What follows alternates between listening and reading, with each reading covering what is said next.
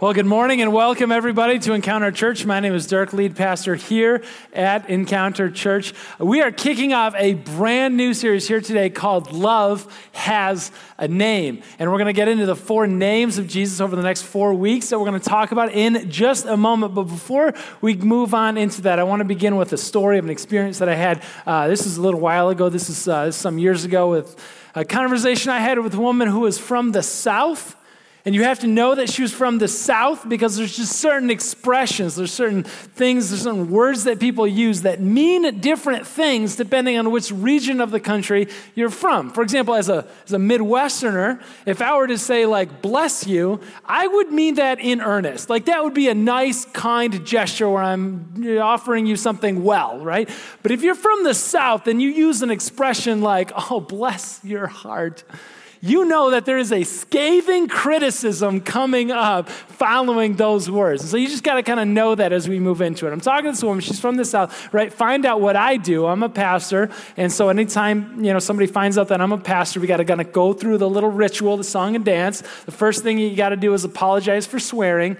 Even if you hadn't sworn in the conversation, it doesn't matter. It's just how, how these conversations tend to go. And the next one is to offer up like whatever religious experience you have or don't have in your life. So you find out, you know, talking to a pastor, and it's like, I, I don't, I don't go to church. And it's like, I'm okay. I, would you like to come to mine? Like, I don't know. I think you'd like it, right? Or people say, I left church a long time ago and I went when I was a kid, whatever it is. So I'm talking to this woman. She's from the South, right? You're a pastor. And, and followed by, oh, it was Christmas time like this. So it's followed by, oh, we had this new priest one time for Christmas. Bless his heart. And I, he took Christmas way too far. And I'm wondering, like, I have done in my time here now, I've done 10 Christmas series. So, just for curiosity's sake, I'm wondering, like, how in the world do you take Christmas too far? I mean, like, Jesus was born, right? So I ask, and the answer is, oh man, this new priest of ours, like, he just he was setting the scene and he starts talking about the south right? So the animals and the animals the smell that came along with it. Oh help me. Heaven help me. We had the we had the the, the birth and it's like drawn out like mary's birth you know giving birth to jesus. And i'm like yeah like it's christmas right and I'm just thinking about, and you guys know if you've been coming to Encounter for a little while, maybe if you're brand new here, you're going to figure this out real quick. We try to kind of be real around here, right? Like at Encounter, these are these are actual historical stories that we're like rescuing from the baby board books that we like turn them into, and like these are actual historical events. And so, anytime I've ever been around farm animals, there is a smell that always accompanies that experience, right? And like children being born, I mean, there's just some universals that come along with that. And so I'm, I'm just like, Christmas, like way too far. Oh man. And then she kind of turns and asks me, like, well, what are you doing for Christmas this year? And this is a few years ago, and we were doing a, a series here uh, that was kind of on the uh, on the, the, broken family tree of Jesus. We called it knots in the family tree, but it became affectionately known internally as shady ladies.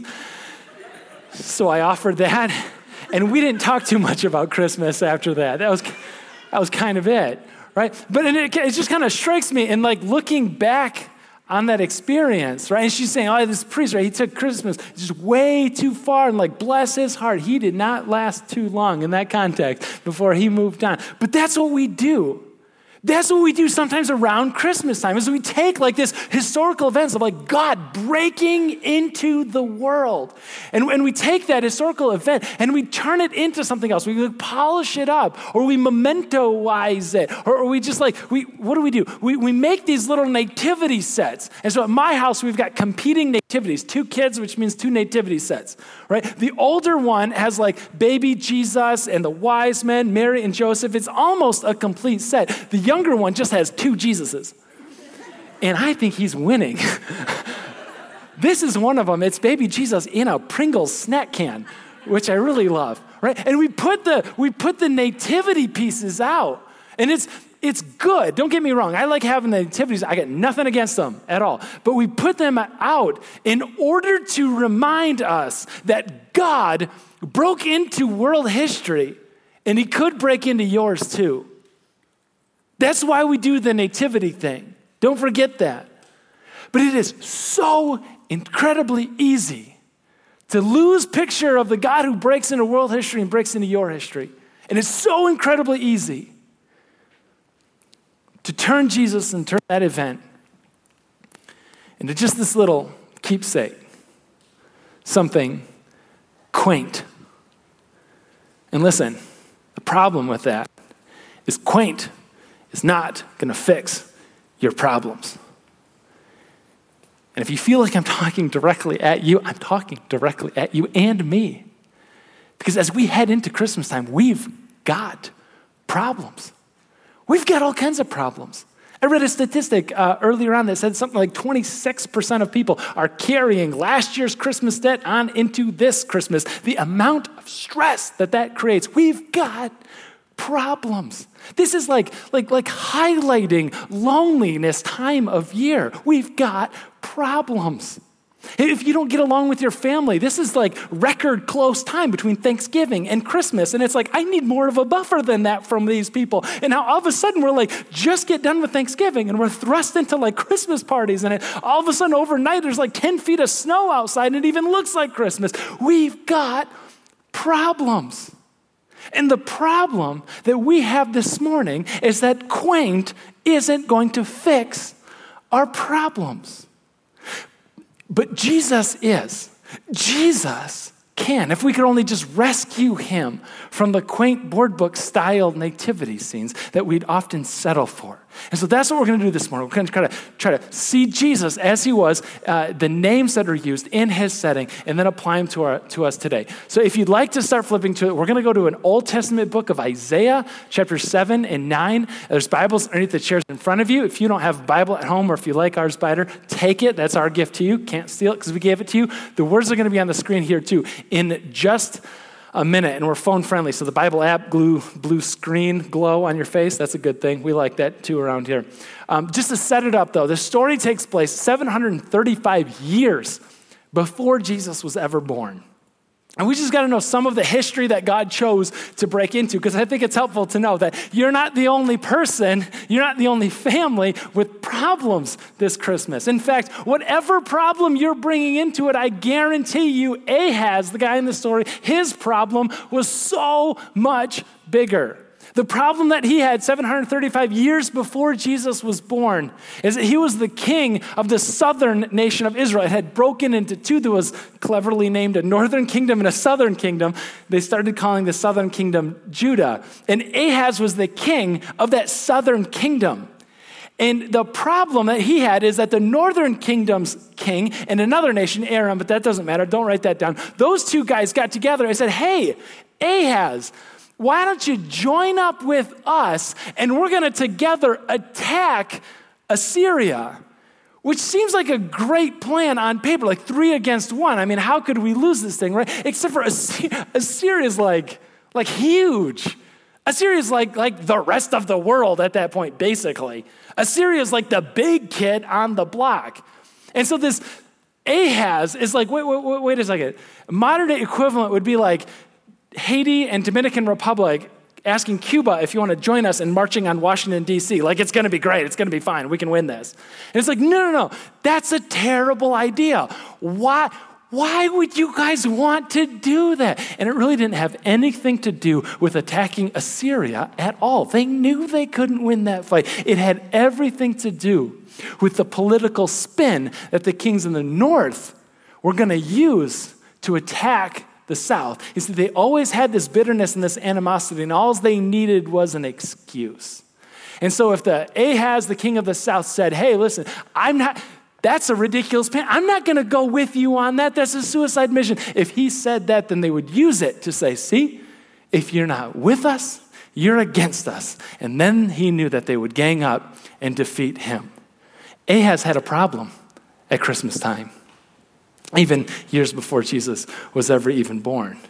But Ahaz had a bigger problem. because every king before then always left himself kind of an out.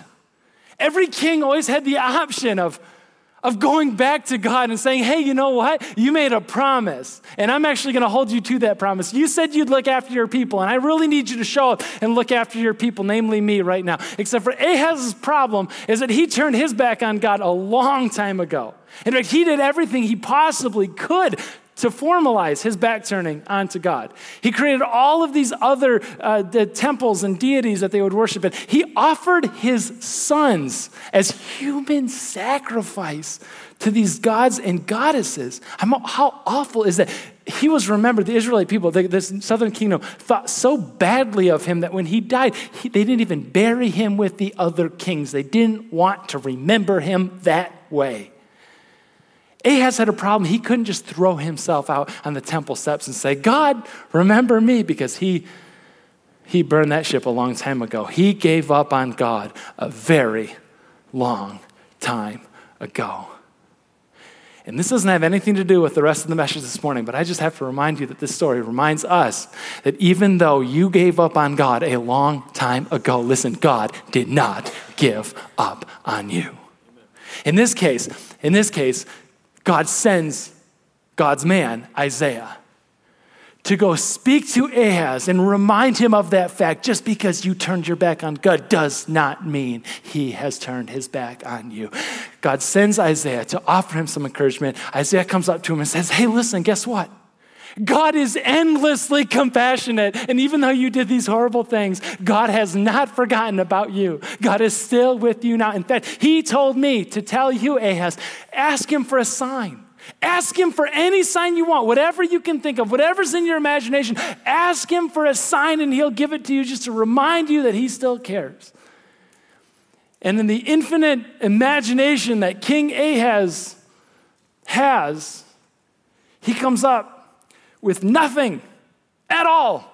He can't think of a sign. He doesn't give him a sign. And so then God has to take another step further and say, Fine, you can't think of a sign. I'll give you a sign. And that's what we read in Isaiah chapter 7, starting off in verse 14, where it says that the virgin will conceive. This is your sign.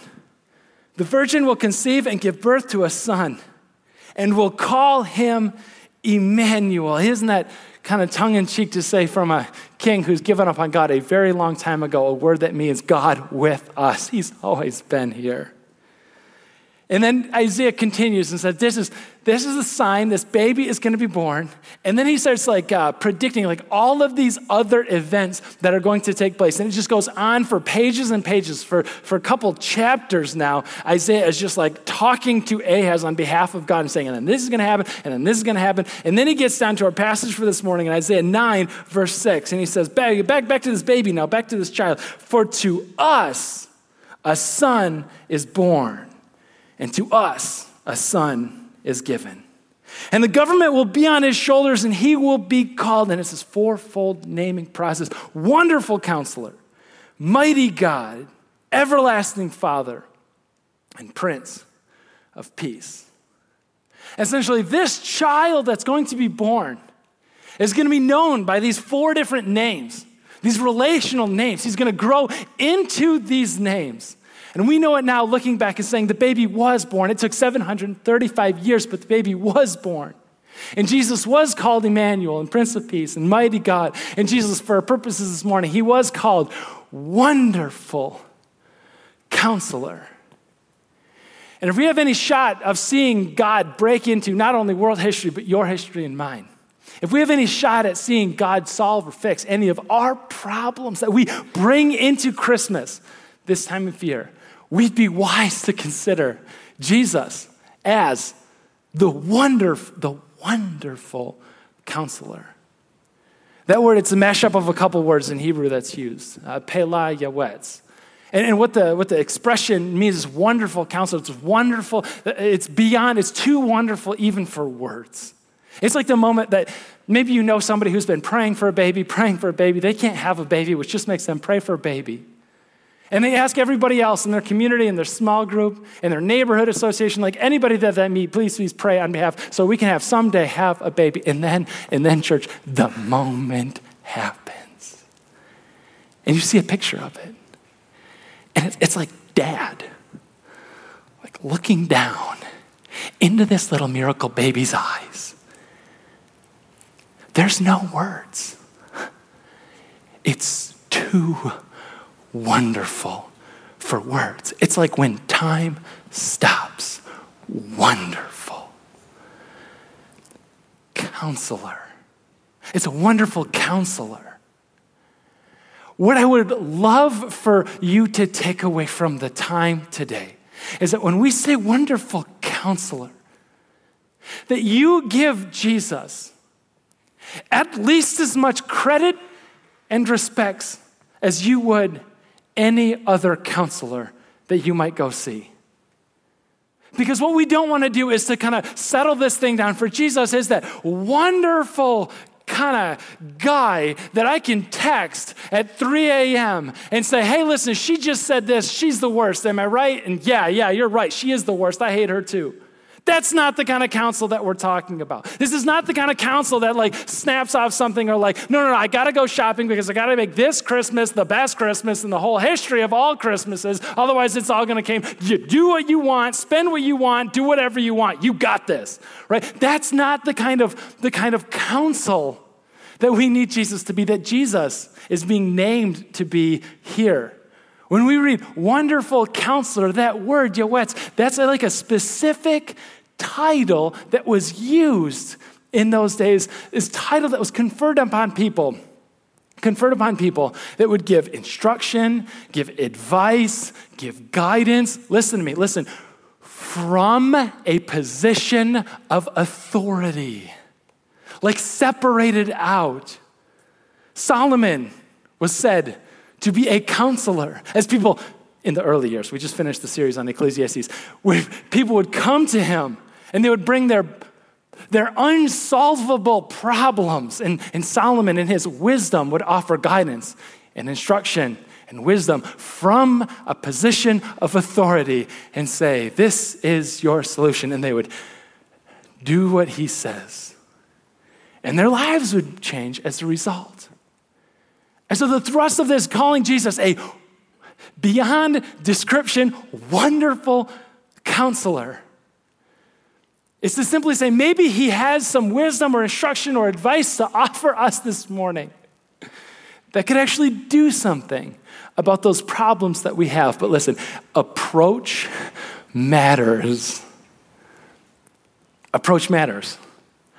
How we come how we come to the couch of the counselor matters.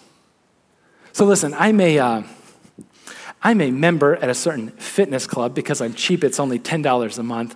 And, uh, and I, I, go there uh, a few days a week, and I just noticed um, during the same time this pair of guys that would come regularly as well. Now, it's a judgment free zone, okay? So this is just an observation, not a judgment, not a criticism, just an observation. Indulge me, would you? You can. Um, these guys come in and and they hang they go right into like i go you know do the thing and then they go right into like the lounge area and i don't know totally what happens there because it's like tinted and it says lounge that costs $20 a month to get into right and uh, and they go back to the lounge, and there's flowers there, there's couches, and there's magazines that I've noticed. There's also, I'm told, these hydro massage chairs that like blast hot, eh, hot water at your back as a massage, right? Sounds incredible. These two guys, right, they just have this habit of going right there, and I'm doing my thing along with everybody else.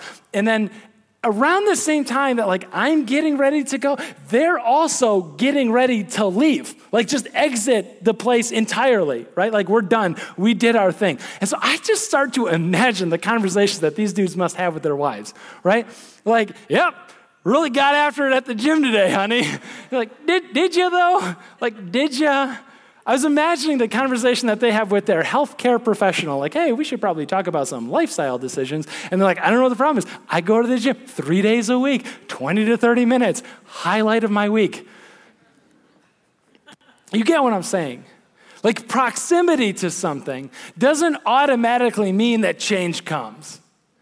And so, as we approach the couch of the wonderful counselor, sometimes it's helpful just to name and audibly say, That just because we have the Bible app on our phone, just because we're in a small group, whether we go or not doesn't matter, just because we occasionally attend worship or we subscribe to the, to the worship set that we do on Sunday here, and we could listen to the songs, we could have a worship moment outside of this morning, just because we could do those things doesn't mean that like life change is going to happen. What I'm saying is approach matters. And so, as Jesus is the wonderful counselor, let's just take just a minute and talk about some approach that matters from these like vignettes in Jesus' time. And so, I want to offer you a few things. The first one is just when you approach the wonderful counselor, like be honest, like tell the truth. Be honest, tell the truth, the whole truth, nothing but the truth. So help me God, because then maybe He will, right? Just be be open, be honest. And I recognize that there's like a shame and, and that prevents us from wanting to tell the truth. I recognize that there's like this remarkable ability that I have, and I assume there's a couple of other you uh, who are in the room too who are just in extreme denial, extreme uh, like like like uh, hand over the eyes and trying to pretend like something isn't a bigger deal than it is. I recognize that. But listen, as soon as Healing comes when our desire is greater than our denial. That's when, that's when, he, that's when healing can begin. So, if I could just implore you, simply be honest. Uh, true story. A, a, guy I knew, he was, um, he was going to a counselor once a week, every week, for months. You know, and the question, the million dollar question every time you sit down, why are you here and why now? And the answer is like, well, there's stress. Stress in my life, stress at work. I love my work, I love my job, but stress, man, ah, oh, just constantly thinking about it, constantly worried about it. Stress at work, it's just starting to, like, I don't know if it's that, something else, but like home life, marriage is starting to it's just not easy anymore, right? And the kids are pulling away, and I don't know how to bring them back. And I just recognize I've got this hair trigger, and I'll just go off and just, I just on a dime, like nothing. It takes nothing to set me off, right? And then the cool down time in between takes longer and longer. And you know, I just like I, I, think about the arguments I've been having more lately, and that starts to rob me of sleep. And I'm tossing, I'm turning, and then we go to the doctor, and they're telling me I got this health you know, setbacks now. It's starting to impact uh, physically the rest of me. Like that, that's why I'm here. I'm just like, I can't sleep. I'm, I'm getting sicker, and I don't know why. Week after week, they talk. Eventually, the counselor tells the guy, listen, I cannot help you unless you admit you're an addict. Some people struggle with substances, other people are addicted to certain forms and uses of technology. But the way that you have treated work, the way that you have, you have thrived on the adrenaline of success and how it makes you just crave and want more of it all the time. Listen, like you're willing to sacrifice yourself, you're willing to sacrifice your family, you're willing to sacrifice your integrity, anything just to get more of it. And listen, I can't help you unless you can first admit this is, this is the beginning place. This is where it starts. Let's get better together.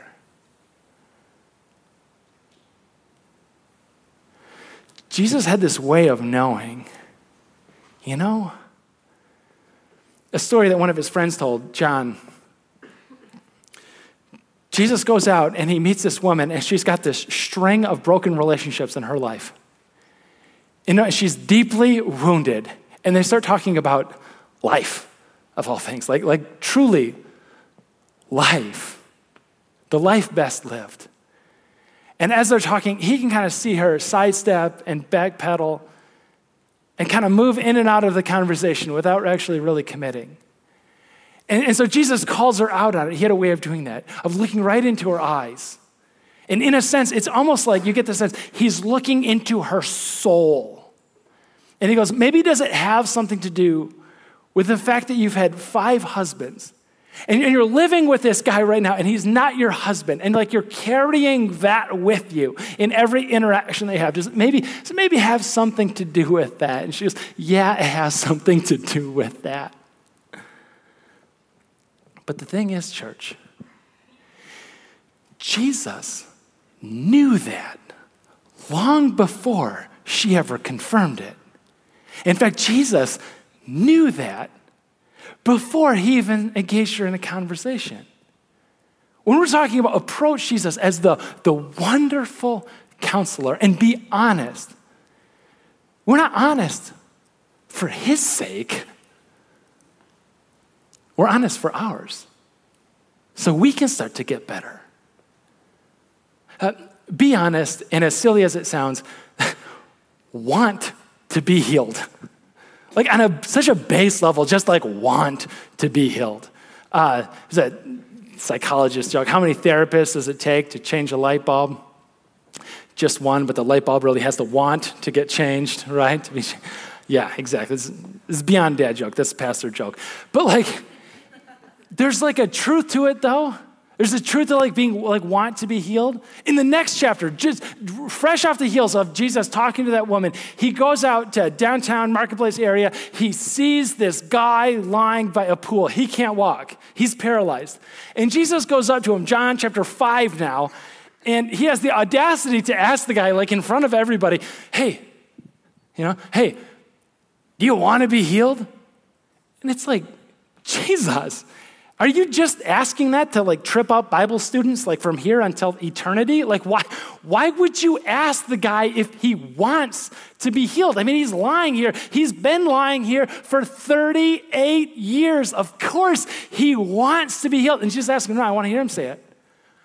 Do you want to be healed? And I just imagine that Jesus is asking, not even as much for his benefit as for mine listening into this, for yours listening into this. Do you, do you want to be healed? Again, because healing will begin when your desire to get better eclipses your denial of what's actually going wrong. So, do you want to be healed? This famous interaction from a Christian theologian from uh, centuries ago. So super famous, lots of buildings named after him, St. Augustine. I just love this. He's a new Christian and he's like praying as just many times new Christians do, and they're just offering it, like totally honestly, this is the confessions of my heart, right? And one of the things that he prays is, Lord, give me chastity. In other words, Lord, give me sexual purity, just not yet. I want the mess cleaned up, but I don't want to do the hard work of identifying some of the behaviors and some of the choices and some of the habits that I do and I'm involved in it, that contribute to that mess. Jesus, could you just could you just change the circumstances of my life without actually changing me? That'd be phenomenal. Jesus, if I could just go ahead and walk and drive up to the to the little car wash drive-through area, throw a few bucks at the attendant, put my car on the rail, put it in neutral, have some screen time, have some nap time, whatever. 10 minutes goes by and I'm sparkly clean. I can see it in the mirror on the way out, and I didn't have to do a thing. And Jesus said, Listen, listen, we'll get there. But I prefer a little more work in the details to get there. I want you to be honest. I also want you to have a desire to actually address not just your circumstances, but address your heart be honest, want to get better. And the hard, hardest one of all of them is be willing to do whatever that wonderful counselor might ask of you, whatever he says. You ever wondered, like these stories with Jesus, they are so bizarre sometimes, aren't they? Like this, this guy comes up to Jesus, right? He wants to be healed, he's blind. Jesus has done this countless times previous, right? Healing, gives sight to the blind guy. But only this time, he comes up to Jesus, and we, we keep it real, real here at Encounter. So Jesus comes up to this guy and goes, Oh, you want to be healed, huh? And he like spits in the mud, right? It's disgusting, but I'm like, this is what Jesus did. This is our Lord and Savior. He spits in the ground, in the dirt, and he starts like mashing it and mixing it all together, right? Maybe adds a little more fluid to the concoction he mixes it all into this like disgusting paste. And then he like scoops it up and he just smears it on the guy's eyes, right? And I, he's blind. I don't know how much he knew what was happening, but I had to imagine like his context clues were coming through. Jesus puts this stuff out on his eyes oh, and he goes, Great. Now, could you go ahead and, and wash at this certain pool? Like you, you know where it is. It's across town, Jesus. Yeah, right, but if you do that, you're going to be able to see. And he does. And he could. And you go, Jesus, couldn't you have just like, and now you're healed. Like that was an option. Peter comes up to Jesus and says, Hey, man, I got this financial debt I got to pay. It's, it's, a tax thing. Like, I just. Jesus says, Oh, grab your net, go fishing. Okay.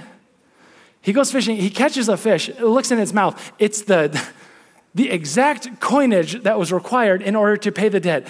Okay, but couldn't we have done this where I didn't have to go fishing?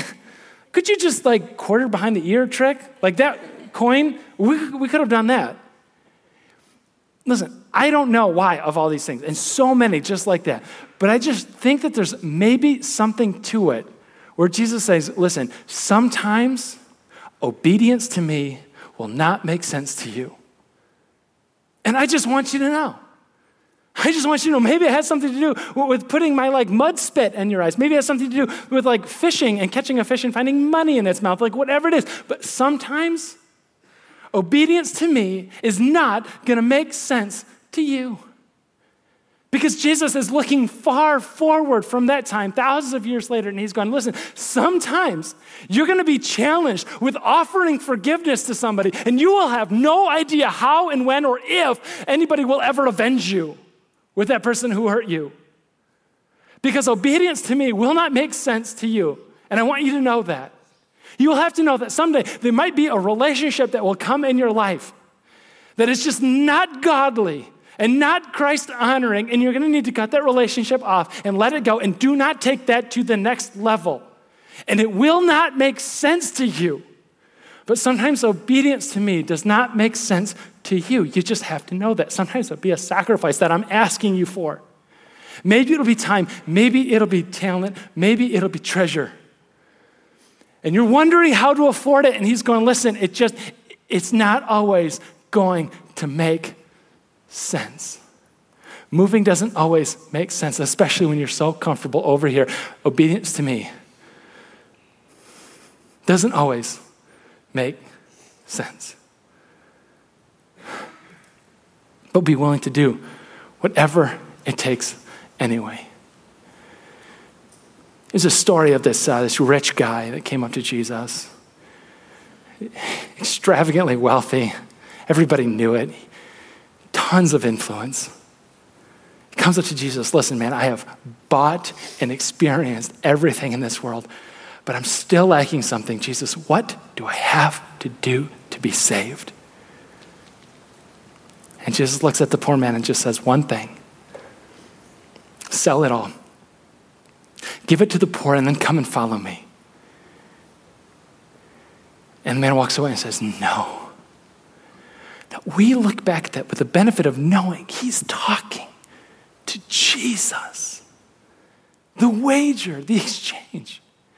God is offering this guy everything. He's offering him his life. Jesus is offering him eternity. Jesus is offering him heaven. It all hangs in the balance, and the only thing Jesus is asking in return is his life. And he says, I can't, can't quite get there. Final picture. Some of you know, maybe you've seen it in your parents' house growing up. You remember what a checkbook is? Some you sign, it's like paper. There used to be something called a blank check. It's a terrible business practice.